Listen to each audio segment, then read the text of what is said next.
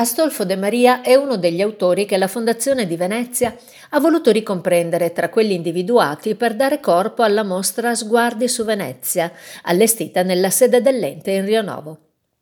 In particolare, di Astolfo De Maria è presente una suggestiva tempera su cartone intitolata Dal balcone centrale della Casa dei Tre Oci, datata intorno al 1936. Astolfo de Maria nacque a Roma nel 1891 e fu indubbiamente figlio d'arte, dal momento che il padre era Mario de Maria, artista ed architetto noto anche con lo pseudonimo di Marius Pictor, ed anche la madre, Emilia Voigt, era una pittrice dilettante. Ad appena un anno si trasferì con la famiglia a Venezia e fin da piccolissimo respirò il vivace clima culturale ed artistico degli ambienti frequentati dai genitori. Conobbe purtroppo presto un grave lutto familiare. Nel 1905 morì infatti la sorella Silvia, figlia amatissima in particolare del padre, che a causa della perdita fu travolto dalla depressione. Gli anni che seguirono non furono un periodo facile per la famiglia De Maria, fino a quando la depressione del padre non venne superata intorno al 1909. Nel 1913 la famiglia De Maria si trasferì nella dimora che il padre Mario aveva fatto costruire sull'isola della Giudecca proprio per ricordare la figlia, ossia la cosiddetta casa dei Tre Oci.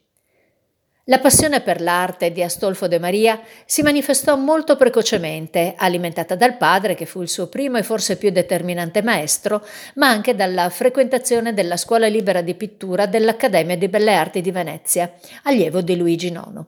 È pur vero che i tanti stimoli che gli giungevano dalle relazioni culturali della famiglia contribuirono a farne un artista fin dall'inizio segnato da una commistione di stili e di suggestioni del tutto peculiare. Anche la guerra, che lo vide armarsi al fianco di Gabriele D'Annunzio, fu un periodo fecondo dal punto di vista artistico, caratterizzato da disegni ed opere in cui si conferma la sua propensione ad intrecciare in maniera comunque originale e personalissima influssi pittorici molto differenti, da quelli del realismo fino al secessionismo e liberty, manifestando una certa propensione verso il cosiddetto realismo magico.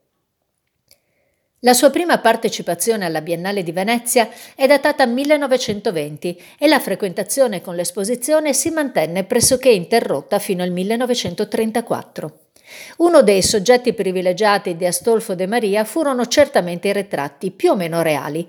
Celebre è quello di Gabriele D'Annunzio, ma da non dimenticare anche la dogaressa che lo stesso D'Annunzio volle per sé, custodendola gelosamente.